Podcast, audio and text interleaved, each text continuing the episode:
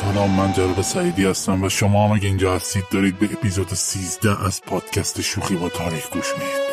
Every dictatorship has one obsession. بریزید خونها را. The hate of men will pass. بیت بیت. در در زنگ زنگ. فرد فرد. کارخانه تولید دیکتاتورها در همه عالم بوده است. شوخی با تاریخ. یحیاها یه وقتایی حتما دیدید که از کشور پاکستان و مسلمان های بسیار بسیار آتیشیش یه خبرهایی میاد یا یه تصاویری می‌بینیم که آدم ناخواسته با دیدن و شنیدن اونا به حالت دفاعی در میاد. مثلا چند سال پیش خبری از پاکستان اومد که توی یکی از نواحی شمالی این کشور یه قتل ناموسی اتفاق افتاده. که در نتیجهش سه تا خانم کشته شدن و دو تا مردم فراری. حالا دیگه حتما ذهنتون رفت هزار جا و دارید فکر می‌کنید این بنده خدا چیکار کردن که در نتیجهش هیولا مردان فک و فامیل جمع شدن و زدن کشتنشون. ماجرا اینه که تو سال 2011 از این سه تا خانم و اون دو تا آقا یه ویدیو اومد بیرون. چی بود حالا اون ویدیو؟ این ویدیو توی یه جشن عروسی ضبط شده بود و این سه تا خانم داشتن توش آواز میخوندن و دست می‌زدن. یه گوشه ای هم یکی از این آقا اومده بود یه غیر نصف و نیمه ای داده بود و رفته بود در حالی که حتی توی یه کادر هم با این خانوما نبوده. نفر پنجم هم کسی بوده که فیلم رو گرفته بوده کار خاصی نکرده بود. خب دیگه برای حیولا مردان خیلی خیلی غیرتمند خشک مغزی که از اون منطقه بودن و از بد حادثه با حفظ سمت پدر و برادر این خانم ها هم بودن دیگه حجت تموم شد دیگه که اینا عمل غیر شرعی انجام دادن تو این ویدیو. و اون ورا سیستم اصلا اینجوری نیست که وقتی یه همچی چیزی پیش میاد برن مثلا دخترها رو شماتت کنن یا مثلا دعواشون کنن یا حتی کتکشون بزنن. نه. اونجا حیولا مردان فامیل اگه حتی شبهه یه همچی چیزی هم پیش بیاد براشون اول می‌زنن زنها رو می‌کشن. بعدم اگه پای مردی وسط باشه میرن خدمت اونم می‌رسن. مسئله در این مورد این بوده که در اثر غیرتمندی حیولا مردان خانواده اون سه تا زن اصلا ناپدید شدن و هیچ اثری هم هنوز ازشون نیست. بعد که صدا در اومد که بابا این سه تا زن گم شدن یه کاری بکنید باز پرسا رفتن به این روستای دور افتاده پرسجو کردن که این سه تا کجان؟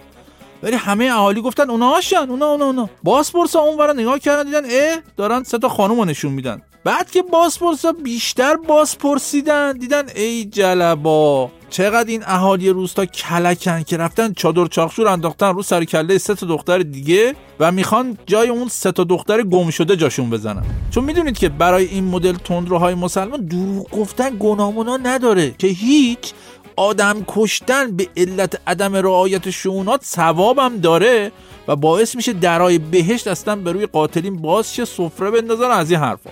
خلاصه سر و صداها بالا گرفت و یکی از برادرای اون دو نفر مرد فراری هم شروع کرد به افشاگری در مورد این سه دختر که بابا مگه شهر هرت زدن این سه دختر رو کشتن؟ دنبال برادر من و یه مرد دیگه هم هستن. یه کاری بکنید آخه. فکر می‌کنید واکنش حیولا مردان روستا در قبال این یکی چی بود؟ این که داشت افشاگری می‌کرد. سه تا برادر اینو هم چون دستشون به خودش نمی‌رسید کشتن و خونش رو هم توی روستا به آتش کشیدن و با خاک یکسان کردن و چند وقت بعد خود ایشون هم با گلوله به طرز مشکوکی به قتل رسید. بعدم پلیس 6 نفر رو زحمت کشید به خاطر این قتل‌ها بازداشت کرد که همشون هم از خانواده اون سه زن گم شده بودند ولی دادگاه پاکستان رو مستحق اشد مجازات ندونست و به حبس ابد محکومشون کرد. احتمالاً بعد چند وقت به علت تقوا و ایمان بسیارشون اینا آزاد میشن میرن پی کارشون. حالا ما چی کار داریم با اینا؟ ما تو این قسمت از شوخی با تاریخ می‌خوایم ببینیم اصلا چی شد که تعصب دینی و اسلامگرایی در این حد افراطی توی پاکستان اینقدر رشد کرد که این کشور رو حتی به حیات خلوت که چه ارز کنم به اتاق خواب گروه های اسلامگرای تندرو تبدیل کرد و رسیدیم به این وضعیتی که آدم با خیلی از خبرها و تصاویری که از این کشور میاد می‌خواد اصلا چیکار کنه؟ بذاره فرار کنه اصلا.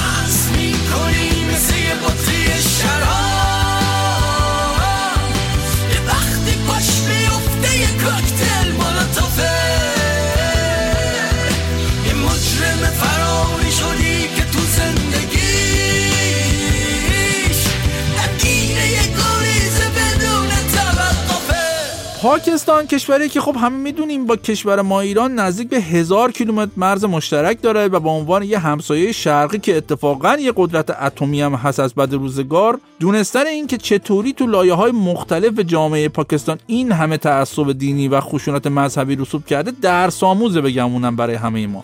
داستان برمیگرده به سال 1977 میلادی که ژنرال ضیاءالحق فرمانده نیروهای نظامی این کشور کودتا کرد و دولت زلفقار علی بوتو نخست وزیر پاکستان رو انداخت پایین و خودش شد رئیس جمهور و همه کاره کشور. ایشون خیلی اول کار قولهای دموکراتیک داد به مردم پاکستان و اعلام کرد که 90 روز بعد از کودتاش هم انتخابات برگزار می‌کنه تا مردم برن به هر کی می‌خوان رأی بدن بعد چی شد؟ کشور رو نارامی های گسترده قومی و قبیله در بر گرفت و وضعیت انقدر هچل هف شد که ژنرال زیا احساس کرد اگه وضع بخواد اینجوری پیش بره به زودی زود به حول و قوه غیر الهی زیرا به خودش هم می‌خوره. اینه که اول به این نتیجه رسید که اگه بخواد ادا دموکراتا رو در بیاره و خیلی فاز زنده باد مخالف من و همه بیان حرفاشون رو بزنن و این چیزا برداره کلاه خودش هم پس معرکه است. پس قضیه دموکراسی و انتخابات و اینا رو زد کنسل کرد. بعد چی کار کرد؟ شروع کرد به دمیدن در آتش هندوستان ستیزی مردم شهید پرور پاکستان. چون خب تو پاکستان همینجوری تنظیمات کارخانه‌ای بر اساس دشمن هندوستانه.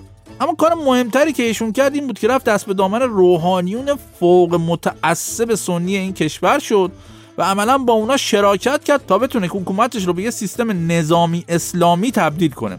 از این زمان بود که حتی تو کتاب های درسی پاکستان هم می نوشتن پاکستان همچون یک دژ مستحکم اسلام در برابر دریایی از هندوهای شرور که کمر به نابودی سرزمین پدریمان بسته اند ایستاده است ببینید چقدر باحال این فرمول و برای ما ایرانی هم اتفاقا خیلی آشناست نه یه دشمن فرضی بتراش یه ایدولوژی رو هم بل بده وسط مردم ارتش و توپ و تفنگ و اینا هم که فت و فراوون ها قشنگ برات کار می‌کنه دیگه اینا چرا که نه Why not?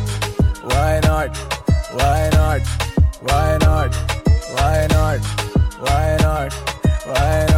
جان why not? بله داشتیم ماجرای اسلامیزه کردن پاکستان توسط جنرال ضیاءالحق در دهه هفتاد رو می‌گفتیم و باید بگم در ادامه همین روی کرد بود که تمام کتاب های درسی پاکستان توی این دوره بود که عوض شد و اسلامیشون کردن و اصلا از همون موقع سری مدارس اسلامی با چراغ سبز ژنرال زیاد تو این کشور راه افتاد که میگن این چیزی که بعدا به تولید حیولاهای افراطی اسلامگرا منجر شد ریشش از همین مدارس مخوفه.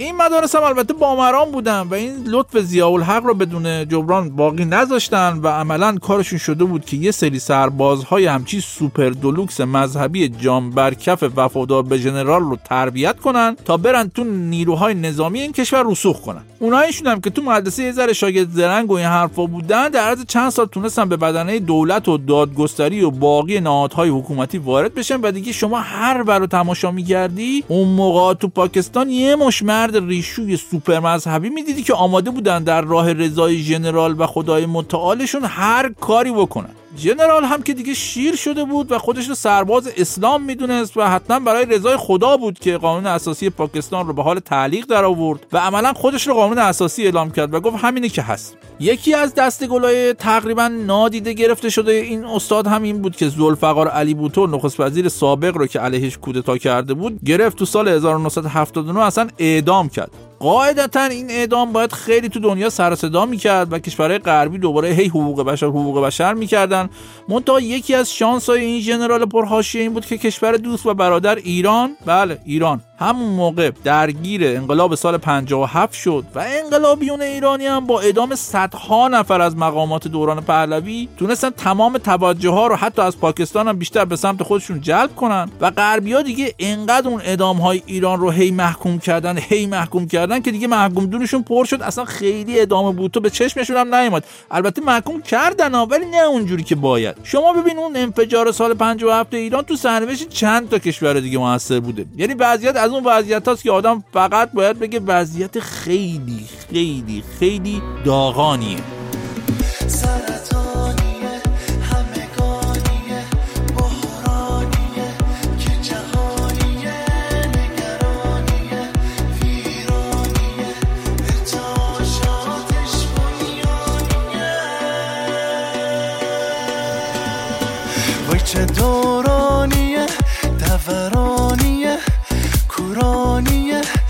هیجانیه و چه دورانیه؟ دورانیه کورانیه هیجانیه بله دیگه ایشون همشو گفت شهرش طولانیه. ولی حالا اجازه بدیم ببینیم در دورانی که این جنرال زیاد تلاش می‌کرد که هرچه بیشتر کشورش رو اسلامی کنه چیکارا کرد و چه بلاهایی سر قوانین مملکت آورد. خب تا قبل از ایشون قوانین جزایی پاکستان بیشتر مبناشون سکولار و غیر دینی بود. اما خب گفتم که این استاد رفت برای حفظ حکومتش با یه سری از روحانیون تندرو مملکتش همدست شد دیگه. و این عزیزان هم که وقتی دور دستشون بیفته اصلا ویژگیشون اینه که به طور مادرزاد 1400 سال میرن عقب.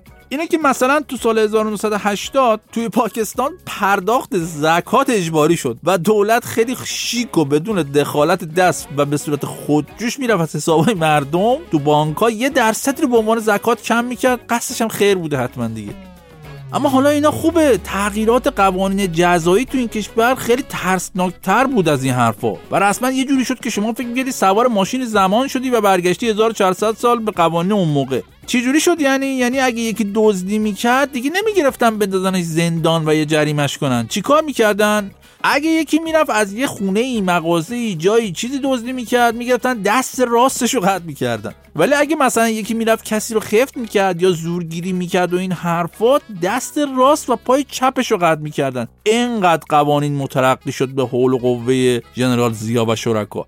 حالا من نمی‌دونم واقعا انتخاب دست راست و پای چپ چی بوده فلسفهش بود چرا مثلا دست چپ و پای راست رو قطع نمی‌کردن؟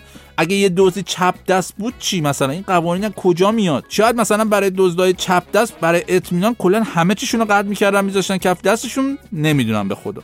خلاصه که این تغییرات آتش بشانی تو قوانین مملکت نشون داد که این استاد زیا اصلا از اونایی که اولش می‌گفت نیست بلکه از ایناست.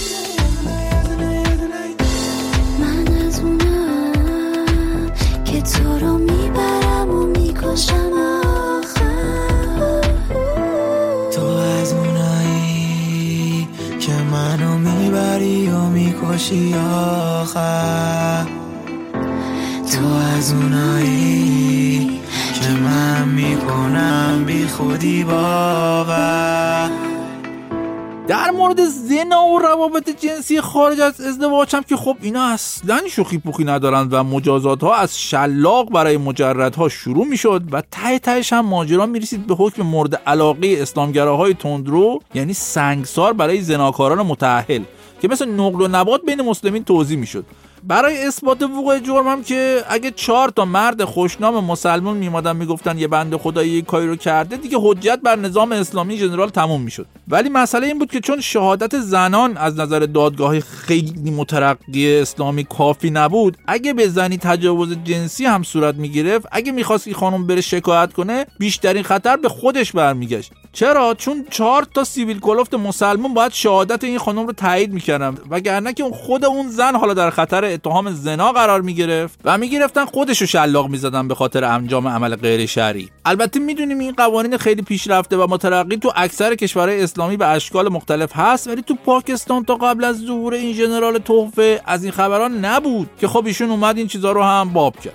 دیگه وقتی بعض قوانین جزایی اینه عجیب نیست که بگیم که هجاب هم به نوعی تو پاکستان در زمان ایشون اجباری شد و مشارکت زنان در ورزش و هنر هم بیشتر به یه خاطره شیرین از دست رفته تبدیل شد. تو ماه رمضان هم که گشنگی و تشنگی برای همه اجباری شد و اقلیت های مذهبی هم به شدت زیر فشار رفتن و اگه کسی می‌گفت بالای چشم مقدسات ابرو هم که هیچی دیگه هیچی. کلاش پس معرکه بود.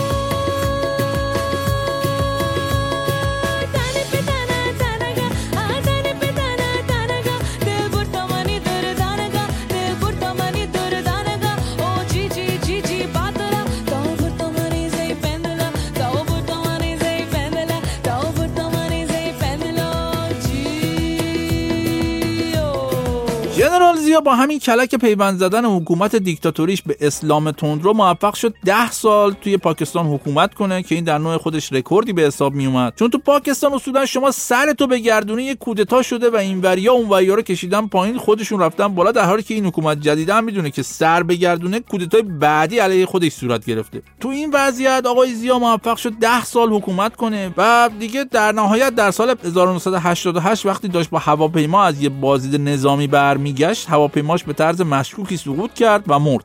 میگن اسلامگراهای تندروی این کشور انقدر از مرگ ایشون ناراحت بودن انقدر از مرگ ایشون ناراحت بودن که رفتن تو آرامگاهش نوشتن یعقوب پسر گم کرده بود ما پدر گم کرد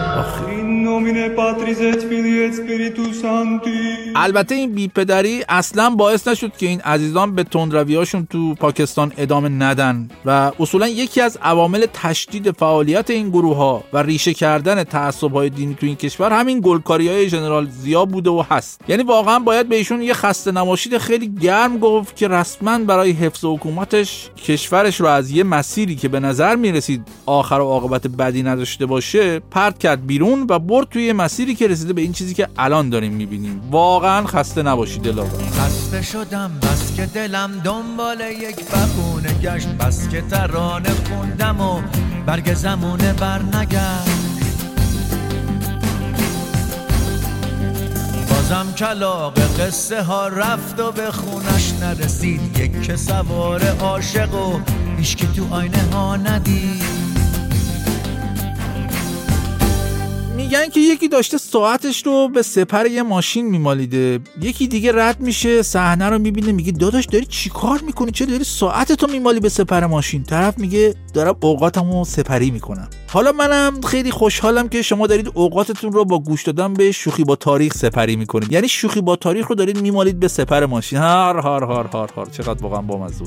لطفا اگه محتوایی که اینجا تولید میشه رو دوست دارید تنها خوری نکنید و به دوستان و اگه راه داره حتی به دشمنان خودتون هم معرفی کنید. اونا هم بیان اوقاتشون رو اینجا با هم بمالیم به سپر ماشین. بعد نمیگذره بگم اونم ما هم قول میدیم به بهترین معرفی کنندگان جوایز نفیسی مثل یک جفت لاستیک مستعمل متعلق به یک دستگاه پیکان دولوکس به رنگ زرد قناری یک دست پارچ و دیوان دیکتاتور نشان یک عدد تو پلاستیکی دولایه کم کارکرد و یک جین از این شامپو خمره های فردعلای کم مصرف به اینا بودا. از اونا هدیه بدیم. ایشالا مبارکشون باشه. برندگان. خیلی از دوستایی که لطف می‌کنن و پیگیر این پادکست هستن توی کامنت ها و پیغام هایی که میدن از من می‌خوان که وقتشو بیشتر کنم باید بگم البته حتما کار نیکو کردن از پر کردنه و ما اگه مسافر بخوره اصلا ابایی از این نداریم که طول و حتی عرض شوخی با تاریخ رو هم زیاد کنیم. و همینجا هم قول میدیم تا جایی که بشه و برسیم و موضوع کفاف بده رو چشم حتما طولش میدیم. بارها هم اینو گفتم اینجا که یکی از منابع اصلی من در نوشتن و تهیه این پادکست کتاب خودآموز دیکتاتور هاست که توسط نشر سالس در تهران منتشر شده و البته برای هر اپیزود منابع فارسی و انگلیسی متعدد دیگه ای رو هم من استفاده می‌کنم تا حتی الامکان یه محصول پرپیمون تقدیم شما بشه. کارهای فنی و تیتراژ شوخی با تاریخ هم محصول ذوق و هنر شهرام ابراهیمی عزیزه که همینجا ازش تشکر می‌کنم. دیگه بس دیگه سرتون رو درد نیارم و با همون توصیه همیشگی دست از سرتون بردارم. پس چی؟ پس لطفا نرید. ولی اگه اصرار دارید و کار واجب هست و طرف منتظره و دل بیقراره و وعده یاره و از این حرفا خب برید. ولی از کنار برید تا گوشه های تلخ و سیاه و چرک و چول تاریخ بهتون نصابه.